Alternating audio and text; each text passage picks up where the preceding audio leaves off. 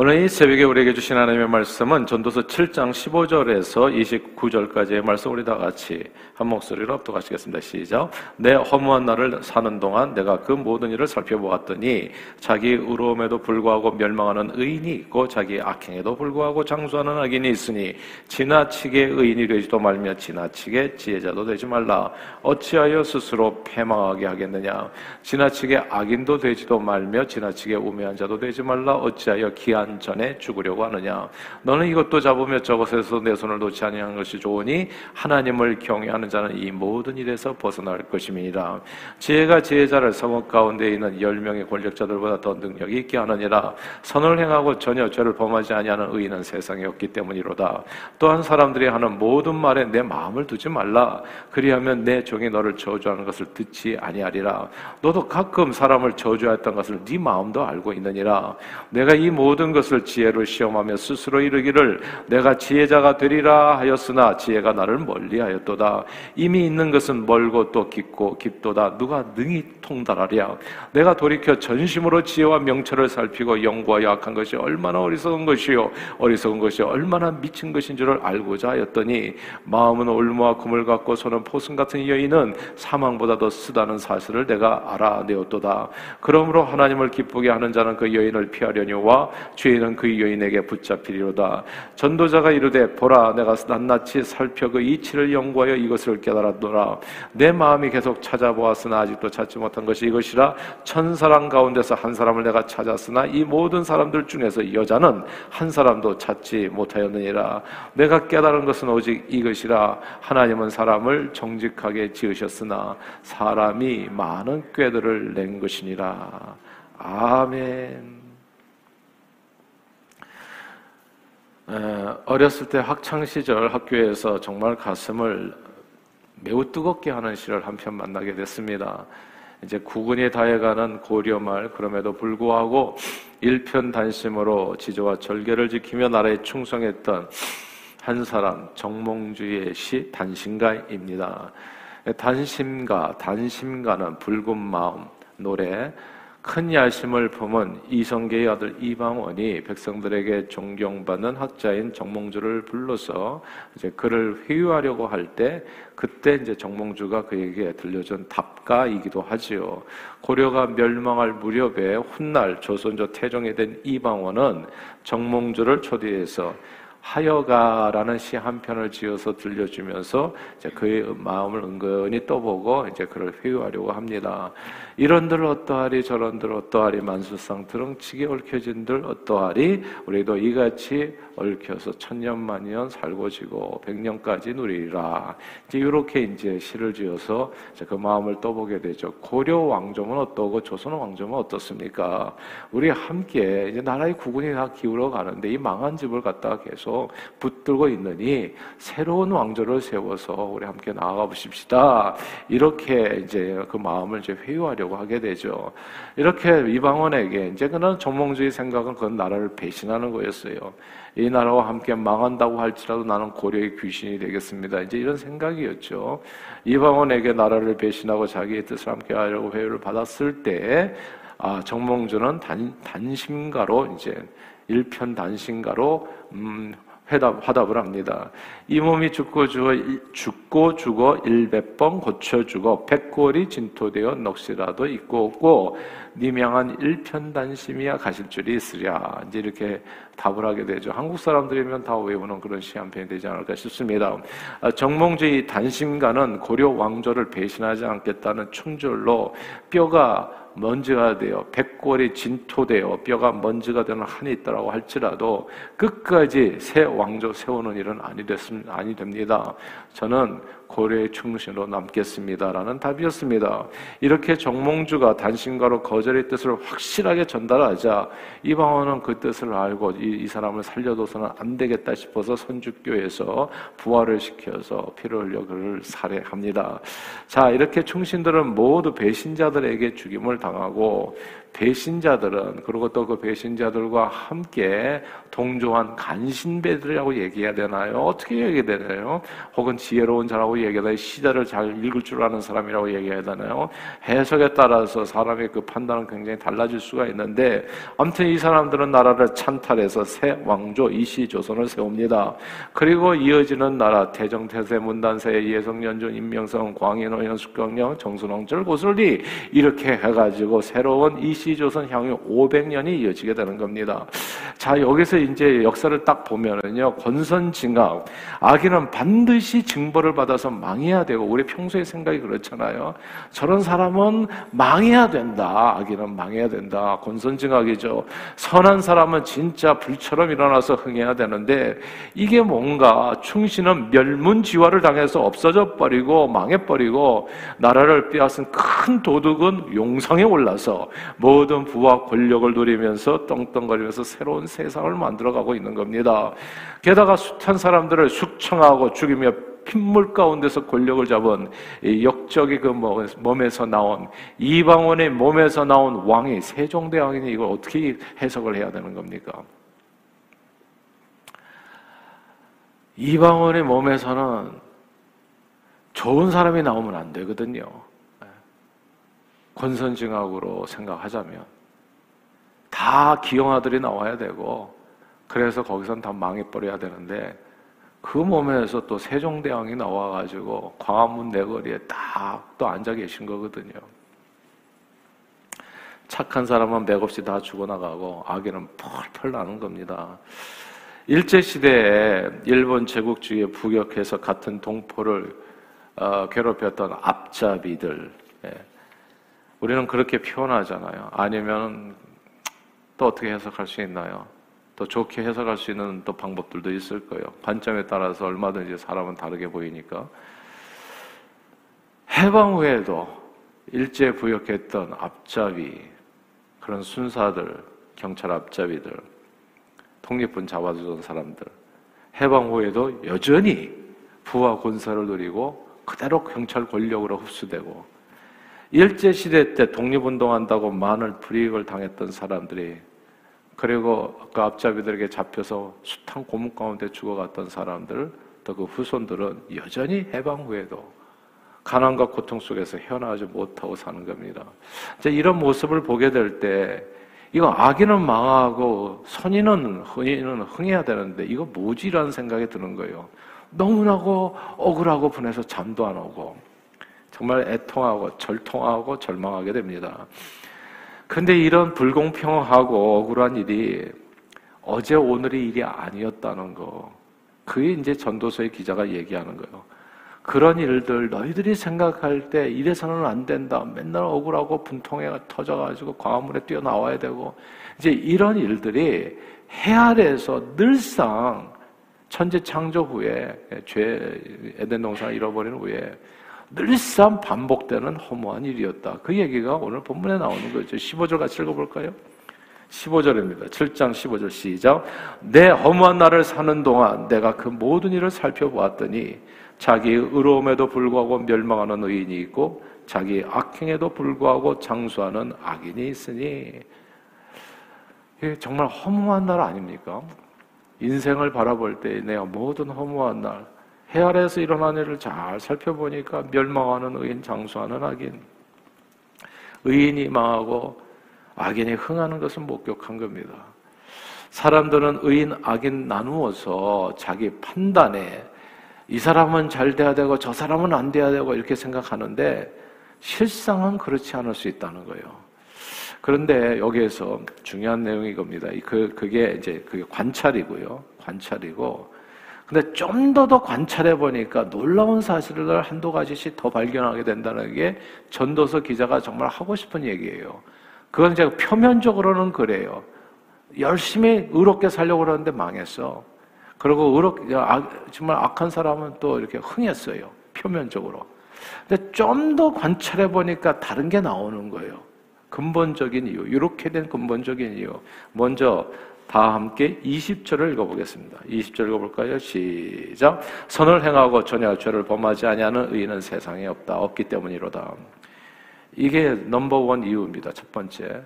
가만 보니까 사람들 생각에 선한 사람이에요. 그 사람의 관점에서 볼 때 의로운 사람이에요. 그 사람이 실제적으로 절대적으로 의로운 기준이 되는 사람이 아니라 그 사람이 보는 관점에서 의로운 거고 그 사람이 보는 관점에서 선한 거예요. 선을 행하고 전혀 죄를 범치 않은 의인은 세상에 없다. 이게 이게 인간에 대한 제대로 된 right statement인 겁니다. 이 말씀이 진짜 흥미로워요. 사람들은 세상에 의인이 있고 악인이 따로 있는 줄 알아요. 흑백이 완전히 갈리는 줄 알아요. 이 사람은 완전히 깨끗하고 거룩한 사람. 이 사람은 완전히 더럽고 악한 사람. 그래서 이 사람은 잘 돼야 되고 이 사람은 그러나 하나님은 중심을 살피시는 거예요.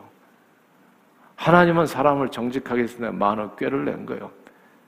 사, 열 개를 물속은 알아도 한치 사람 속은 알 수 없는데 저도 예전에 그 학교 다닐 때 모범생들하고 그러니까 어떻게 하다 보니까 그렇게 됐죠. 스터디 그룹을 하고 그러니까 이제 공부 열심히 하고 그래서 그 아이들은 정말 공부하고 우리 모범생이라고 불렀잖아요. 제가 예전에 모범생이었어요. 근데 저는 제 자신을 너무 잘 알아요. 내 안에 뭐가 있는지. 그래서 모범생들하고 스터디 그룹에서 공부를 하는데 제가 너무너무 알게 된 거예요. 이게 모범생이 다 가짜구나. 겉으로 모범생이지. 공부만 잘하면 모범생이라고 예전에 불러줬었잖아요. 그 안에는 그냥 똑같아. 더럽고 악하고 시기질, 욕심, 음란 어마어마해요. 사람들은 그런데 세상에 그러니까 그런 상상을 하는 거예요. 독립군은 착한 사람이라고 아주 좋은 사람이라고 하는 예.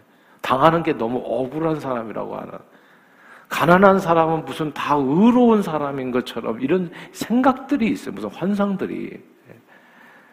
세상에 의인 있고 악인이 따로 있는 줄 알아요. 오늘 성계 이 전도서 기자의 말이 아니고 아니다. 털어서 먼지 안 나는 사람 없다고. 독립군 속에도 악이 있고 친일파 속에도 의가 있을 수 있다. 단신가를 불렀던 절개인은 선비 정몽저 안에도 악이 있고 고집과 교만과 자랑과 악이 있고 하여가를 불렀던 태종의 마음에도 백성들을 살피는 의가 있을 수 있다. 그러나 성경은 이렇게 얘기합니다. 더 중요하죠.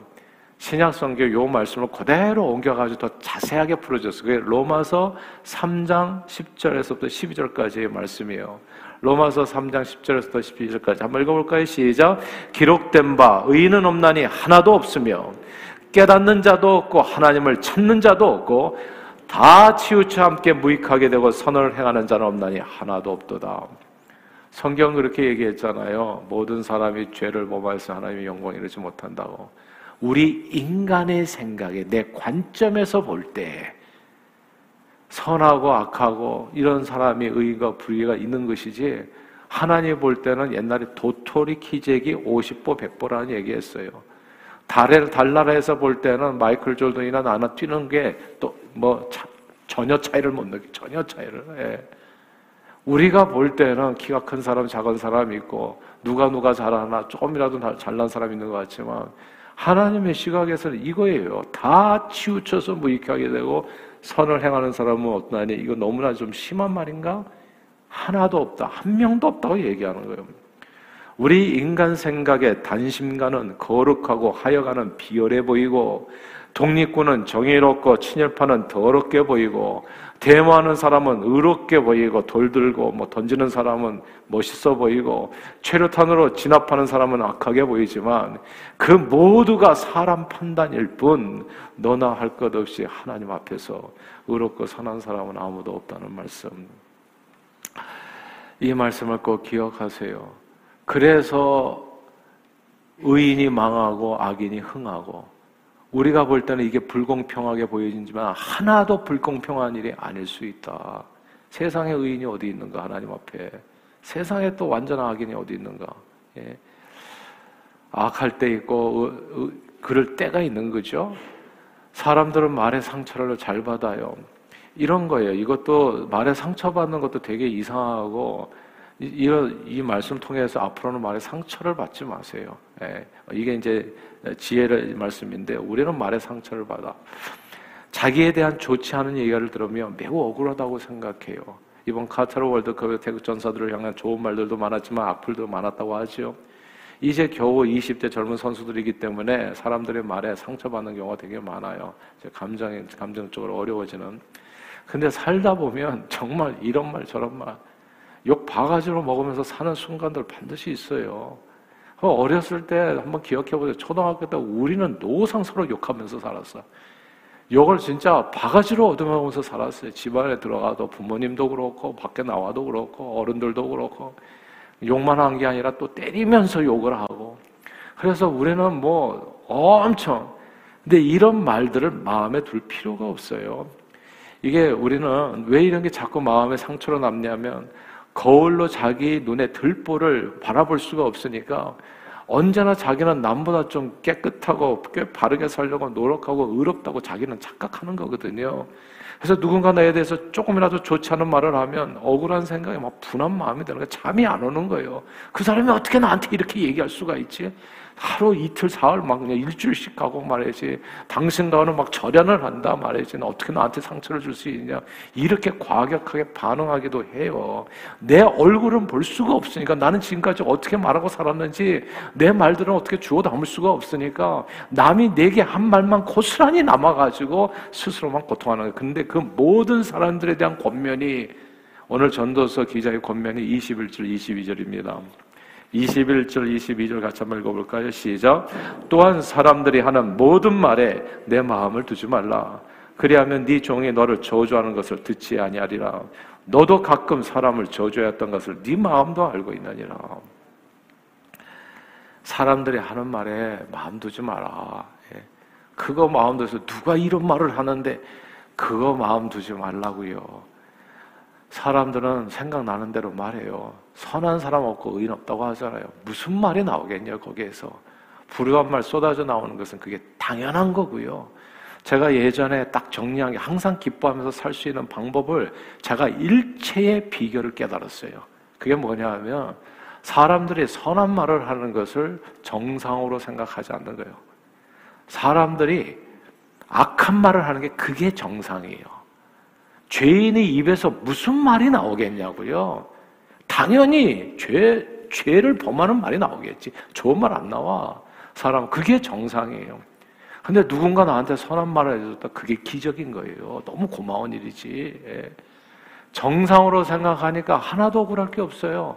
아, 저 사람이 자기, 자기 사람, 자기 생긴 대로 말한 거구나. 아, 그대로 얘기한 거 정직하게. 그러니까 더러운 그대로, 악한 그대로 얘기한 거구나. 신경 쓸 게 없어요. 아, 근데 그냥 누군가 사랑합니다. 축복합니다. 오늘 이 아침처럼. 그게 기적이죠. 너무 고마운 일이죠. 그러니까 항상 감사하면서 살 수 있는 거예요. 우리는 다른 사람이 선한 말 하는 것을 정상으로 생각해요. 그러니까 그 정상이 안 됐다고 그러니까 분노하는 거예요, 항상. 어떻게 이럴 수 있냐. 성경을 잘 보세요. 그렇게 얘기한 적이 없어요, 성경은. 그냥 한 사람도 악한 사람, 선한 사람이 없어요. 그래서 남의 말을 마음에 둘 필요가 없고요. 첫째. 그리고 두 번째는 뭐냐면 너도 그런 적이 있지 않냐. 솔직히. 예. 자기도 숱하게 그러면서 남 얘기하면서 살아가면서 사람을 만나서요 얘기할 게 없어요. 언제가 제일 꼬섭냐 하면 얘기가 길어지냐 하면 남 얘기할 때. 예. 그래서 제가 언젠가 셀 모임을 하는데 어떤 셀에서 막 12시를 넘다고 해서 제가 끊었어요. 앞으로 그렇게 모이지 말라고. 12시에 넘겨서 할 얘기가 없어요. 그러니까 세네 시간씩. 그런 틀림없이 남 얘기하는 순간이에요. 그, 그 순간은. 예. 그거는 하나도 덕이 되지 않아요. 사람을 살리는 얘기가. 기도를 그렇게 12시간 넘겨서 한다면 할렐루야죠. 예. 근데 기도는 5분도 안 해. 그러고 순전히 와서 밥 먹으면서 남 얘기하고 그게 인간이라는 거예요. 너도 그런 적이 있지 않냐. 그러니까 상처받지 말라. 세상에 완전히 의롭고 완전한 선인은 없다는 말씀입니다. 그래서 오늘 전도서 기자는 지나치게 의로운 척 하지 말고 지나치게 악한 척 하지도 말라. 그러면 이 혼란한 세상에서 어떻게 살아야 될까요? 우리 자신의 선언과 의로움으로 재앙을 피하지 못하고 건강 장수할 수 없다면 무엇으로 흥망성쇠가 결정되는 겁니까? 그 답이 오늘 본문 18절입니다. 이게 결론이에요. 18절 말씀 읽겠습니다. 18절 시작. 너는 이것도 잡으며 저것에서 내 손을 놓지 않는 것이 좋으니 하나님을 경외하는 자는 이 모든 일에서 벗어날 것입니다. 아멘. 누가 이 모든 일에서 벗어난다고요? 하나님을 경외하는 자. 선인이 벗어나는 게 아니고 의인이 벗어나는 게 아니고 의로운 사람도 정말 망하고 선한 사람도 고통을 당하는데 어떤 사람이 벗어나는가 가만 살펴보니까 하나님을 경외하는 사람이에요. 선함과 의로움이 아니라 하나님을 경외하는 사람. 의인도 망하고 악인도 흥하는 이 허무한 세상에서 우리 인간의 의로움과 선함으로 하나님 앞에 인정받고 성공할 수 있는 길이 없지만 그 모든 일에서 벗어날 수 있는 길이 있다고 말씀해 주는 거예요. 그게 예수 믿는 길입니다. 저는 예수 믿는 게 이렇게 그래서 제가 얘기하는 거예요. 예수 없으면 희망이 없는 거예요. 미안하지만 예. 이 세상 부귀영 아무 소용 없어요. 그건 바람과 같이 날아가는 거예요. 진짜 불행은 바로 눈앞에 있어요. 아무리 열심히 살아도 안 돼요. 오직 하나님의 은혜로 사는 거예요. 주님이 도와주셔야 돼요. 주님이 문을 열면 닫을 자 없고 닫으면 열 자 없는 그분이 나와 함께 해주셔야 돼요. 이 땅에서만의 삶만 얘기하는 게 아니에요. 오늘이라도 눈을 감는다면 내가 어디서 눈을 뜰 것인가를 생각하면서 살아야죠. 그게 길이요 진리요 생명 되신 예수밖에 없어요. 아무도 아버지 앞에 이르게 할 수가 없다고요. 이 모든 일에서 벗어나는 길은 너희들이 선하게 살려고 노력해서가 아니라 의롭게 살려고 하서 노력해서가 아니라 너희의 선행과 공로가 아니라 오직 예수 그리스도를 믿음으로 그래서 의인은 오직 예수 그리스도를 믿음으로 살리라 함과 같으니라 말씀입니다. 나의 선함과 의로움이 나를 구원할 수 없지만 우리 주 예수 그리스도를 믿고 의지하면 결코 멸망치 않고 영생을 얻게 하려 하심이라고 영생 복락을 그 누구든 반드시 누리게 된다는 약속의 말씀. 제가 우리 아들들에게 주려고 하는 마지막 유언 딴거 아니에요. 예수, 예수 잘 믿고 살라. 예. 교회 주일 성소하고 11조 생활하고 매일 기도하고 매일 말씀 보고 그리고 열심 전도하고 그렇게 살라. 그거밖에는 줄 게 없어요. 그게 네 영혼의 모든 일에서 벗어나는 길이니까. 예. 열심히 맨하탄에 가가지고 일해서 먹고 돈 벌어가지고 큰 집 짓고 산다고 해서 그게 성공한 게 아니다. 그렇게 살아도 너는 하루아침에 망할 수 있다. 하나님의 돕지 아니하면 인간의 도움이 아 하나님께서 세우지 아니하면 네가 세우는 모든 삶의 인생의 집은 다 허물어진다. 그건 이 땅에서 썩어질 영광에 불과한 것이다. 예수밖에는 길이 없어요. 이 모든 길에서 벗어나는 길은 여호와를 경외하는 것. 이 말씀으로 승리하는 저와 여러분들이 다 되시기를 주 이름으로 축원합니다. 기도하겠습니다. 하나님 아버지 이 땅에서 어떻게 살든지 망하고 흥하는 이 세상의 삶, 허무한 삶에서 우리 성공할 수 없지만 오늘 주님은 말씀해 주십니다. 이 모든 것에서 벗어나는 길이 있다는 거. 그게 예수 믿는 길.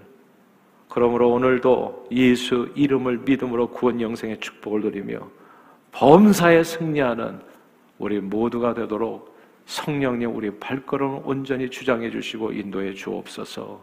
예수 그리스도 이름으로 기도하옵나이다. 아멘.